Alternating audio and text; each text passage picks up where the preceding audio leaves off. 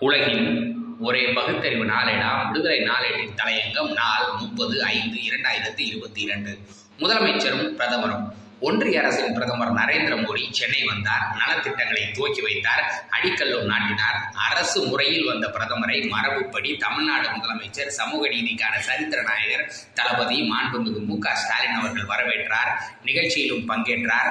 முதலமைச்சர் அவர்கள் சில முக்கிய கோரிக்கைகளை முன்வைத்தார். இதில் என்ன குற்றம் குறை இருக்கிறது? ஒரு பிரதமரிடம் ஒரு முதலமைச்சர் மாநிலம் தொடர்பான கோரிக்கைகளை வைப்பதை விட வேறு கடமை வேறு எதுவாக இருக்க முடியும்? பிரதமரின் ஆடை அலங்காரத்தை பற்றியா பேச முடியும்? முதலமைச்சர் கோரிக்கை வைப்பதை குற்றம் என்று சிலர் அத்துமீறி பேசுகிறார்கள் எழுதுகிறார்கள் என்றால் இதன் பொருள் என்ன?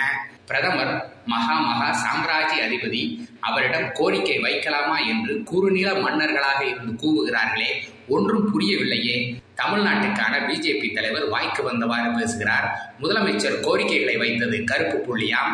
அவரை சொல்லி குற்றமில்லை. அவர் சார்ந்திருக்கிற கட்சியின் அடாவடித்தனமான சிந்தனையும் செயல்பாடுகளும் அந்த ரகத்தைச் சேர்ந்தவையே. நாட்டின் பெரும்பாலான மக்களை பாதிக்கக்கூடிய நீட்டிலிருந்து தமிழ்நாட்டுக்கு விளக்கு கூறி எத்தனை எத்தனை முயற்சிகளை தமிழ்நாடு அரசு எடுத்திருக்கிறது? அதற்கு எல்மூக்கு முனை அளவுக்கும் செவி சாய்க்காதவராயிற்றே பிரதமர் தேசிய கல்விக் கொள்கையை தமிழ்நாடு அரசு எதிர்க்கிறது. அதனால் பயன் இருக்கிறது என்று மட்டும் பிரதமர் பேசலாமா என்ற எதிர்கேள்வியை அவர்கள் பாணியிலேயே நாம் கூட வைக்கலாமே.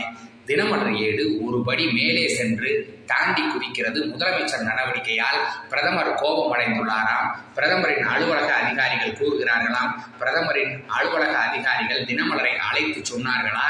தினமலர் ஆட்கள் பிரதமர் அலுவலகத்தில் உலாவுகிறார்களா? இவர்கள் விருப்பத்திற்கு எதையும் எழுதி பிரதமர் அலுவலக அதிகாரிகள் தெரிவித்தனர் பேசினர் என்று எழுதுவதெல்லாம் பிரதமர் அலுவலகத்தையே கடும் விமர்சனத்துக்கு ஆளாக்குவது ஆகிவிடாதா எப்படியெல்லாம் தினமலரின் புத்தி மேய்கிறது என்றால் பிரதமரின் அருகில் முதலமைச்சர் நின்று ஒளிப்படம் எடுத்தால் அது சிறுபான்மையினருக்கு வருத்தத்தை ஏற்படுத்தும் என்று முதலமைச்சர் நினைத்திருக்கலாம். அதனால் விலகி நின்றார் என்று தம் கைச்சரக்கை அவிழ்த்து கொட்டுகிறது. இருபத்தி ஒன்பது ஆறு இரண்டாயிரத்தி இருபத்தி இரண்டு தினமலர் ஏழு.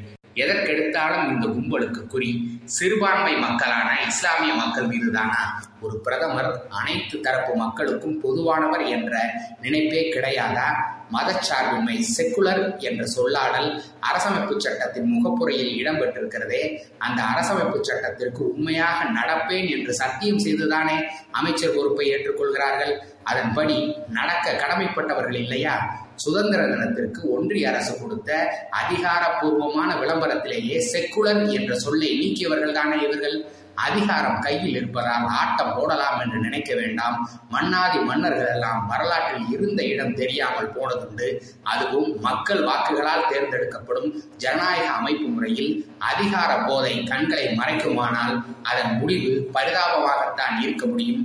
முத்தமிழறிஞர் கலைஞர் அவர்களின் முழு உருவச் சிலையை இந்திய குடியரசு துணைத் தலைவர் திறந்து வைத்து வானலாவிய அளவில் புகழ்ந்து பேசினாரேன் இவர் மீதும் அவதூறுகளை அள்ளி வீசப் போகிறார்களா? எந்த மொழியையும் திணிக்க கூடாது என்று பேசினாரே துணை குடியரசுத் தலைவர். இதனைத்தானே தமிழ்நாடு கூறுகிறது. தமிழ்நாடு பிஜேபி என்ன கூறப்போகிறது இது போன்றவர்களுக்கு பதிலடி கொடுக்கும் கருத்துகள் துணை குடியரசுத் தலைவரின் உரையில் இருப்பதை கூர்ந்து கவனித்தவர்கள் உணர்வார்கள். பேசட்டும் பேசட்டும் எழுதட்டும். அதன் எதிர்வினையை வட்டியும் முதலுமாக தமிழ்நாட்டு மக்கள் சேர்த்து கொடுப்பார்கள் என்பதில் ஐயமில்லை. நன்றி. வணக்கம்.